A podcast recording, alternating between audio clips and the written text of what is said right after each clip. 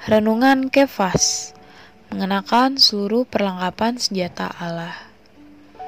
Efesus pasal 6 ayat 10 sampai 11 berkata, Akhirnya hendaklah kamu kuat di dalam Tuhan, di dalam kekuatan kuasanya. Kenakanlah seluruh perlengkapan senjata Allah, supaya kamu dapat bertahan melawan tipu muslihat iblis. Ayat 11 diawali dengan kata-kata, kenakanlah seluruh perlengkapan senjata Allah. Untuk melakukan peperangan rohani, kita tidak hanya perlu kuasa Tuhan, tetapi juga perlengkapan senjata Allah.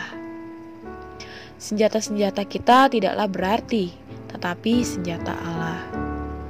Seluruh perlengkapan senjata Allah adalah untuk seluruh tubuh Kristus, bukan untuk anggota tubuh Kristus individu mana pun. Gereja adalah perjuang yang korporat dan kaum beriman adalah bagian dari pejuang unik ini.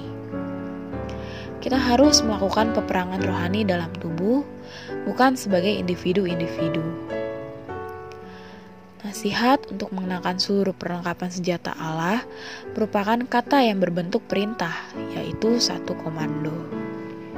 Allah telah menyediakan perlengkapan senjata itu bagi kita, tetapi Ia tidak mengenakannya bagi kita kita sendirilah yang harus mengenakannya. Untuk ini, kita perlu dikuatkan. Walau Allah dapat menguatkan kita, kita tetap harus melatih tekad kita untuk bekerja sama dengannya.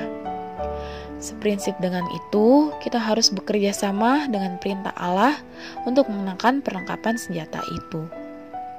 Kita perlu mengenakan seluruh perlengkapan senjata Allah supaya kita dapat bertahan. Ayat 11. Kata bertahan dalam pasal 6 sangat penting dan menentukan. Dengan mengenakan seluruh perlengkapan senjata Allah, kita dapat bertahan melawan tipu muslihat iblis.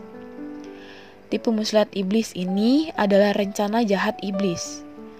Iblis tidak saja mempunyai satu kemauan jahat, ia pun mempunyai tipu muslihat licik untuk melaksanakan kemauannya. Bahkan sekarang iblis sedang sibuk bekerja dan merencanakan untuk melaksanakan tipu muslihatnya yang jahat dan licik itu. Terang hari ini, fakta bahwa kita perlu mengenakan perlengkapan senjata menunjukkan kita tidak dapat melakukan peperangan rohani di dalam diri sendiri.